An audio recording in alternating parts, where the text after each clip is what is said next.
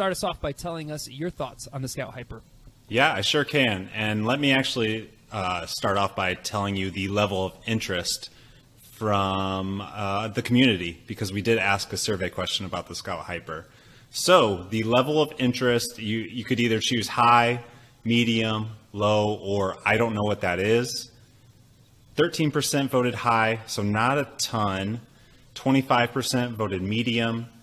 39% voted low. And then 24% don't know what it is. I'll start off by saying I'm not like in the details with too many uh, mechanics of the gym. Typically, just look at like what what do I like to use and what's best for home gym owners. I'm not someone that's gonna say, oh yeah, it works your lower back to better than anything else in the entire world. But I do want to say that the reverse hyper movement has, without question, saved my back. I have been injured several times. Just using it has quickly reversed some of that pain. And it happened just a couple weeks ago. I was sick. I slept for a crazy amount of time and got hurt. Like I, I just like I couldn't hardly move. That was almost the worst part of being sick. I don't I don't know why my back was hurting so bad. But I first couple days I worked out, got the Scout Hyper out, and uh, felt pretty relieved.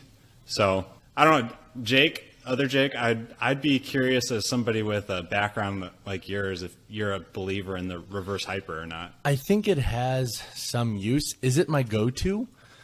Not necessarily. However, I do think it has some use. The problem with the reverse hyper that I have is that it relies so much on momentum and gravity. And so when it comes to like what I like to do, which is like more so directed towards um, skill focused strength, like the deadlift or hypertrophy of the back. It doesn't really tick any of those boxes. However, when it comes to the context, like what you explained, it makes total sense as to why it probably helped you out, man. Because if you weren't moving a ton over the last week when you were sick, and then you got into there and you started getting some like meaningful hip extension and just moving and loosening up, then it would make sense as to why it helped. Um, but I do think it has use. It just doesn't fall into the realms of like where I play the most with my training. Got it. Yeah, that makes sense.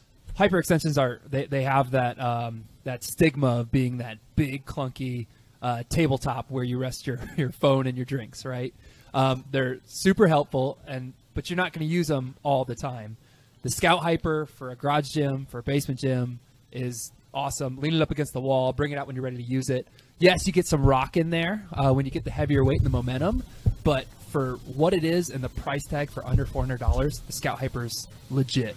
I'll just add to that. I'll just say for for most people who aren't looking to max out their reverse hyper, the Scout Hyper is probably the best option for most people with a home gym. Like Adam mentioned, it's for most people it's probably not worth it considering the amount of space they have if they have to use a traditional reverse hyper. So the Scout Hyper is usually the choice for a lot of people who, who want the option but don't want it to take up the precious space. I'll just add quickly that it really just takes a minute or two to set it up and fold it back. It takes up just about a foot of wall space, maybe a little more. And then for under $400 before shipping, it's not too bad. So for the home gym population, yeah, and if you really want uh, one right now, fans of it. Uh, you can't get one. So currently back ordered. So you need to get on the notify uh, list on Rogue um, and wait for it. So I would like one currently, and I had to sign up for the the back order list recently. Jake, have you ever tried this? I haven't, and you know what's funny? I actually just googled it to look at it. I lo- dude, I love that you can fold it up. That's sick, especially for like the utility of it. Yeah. That's freaking dope. It's cool that they made a version that you could fold up and store away easily. Well, only 13% have a high interest, so This we'll see how these we'll see how these guys changes. have caused And- it to back order this thirteen percent. Yeah, yeah, yeah. well, it's funny uh, Yeah. when that thing first came out because it's it's it's Yeah, recent. I- I was guessing prices in my head with a buddy of mine, and we were we were doubling the price of, of what we thought it was going to be, and it came out you know 400 or right now I think it's like 365 before shipping, and with that price point, it's awesome. It's also not made in America though, so that's that's part of it.